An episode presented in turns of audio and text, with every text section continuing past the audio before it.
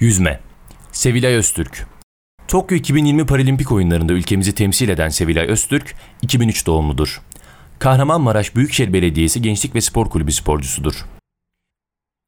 Rio 2016'dan sonra ikinci kez Paralimpik oyunlarında mücadele edecek Öztürk, 2019 Dünya Şampiyonası'nda 50 metre kelebekte bronz madalya, 2018 Avrupa Şampiyonası'nda ise aynı stilde gümüş madalya kazandı. Tokyo 2020'de ülkemizi 100 metre serbest, 200 metre serbest, 50 metre kelebek, 50 sırt üstü, 4x50 serbest karışık bayrak takımında temsil ediyor.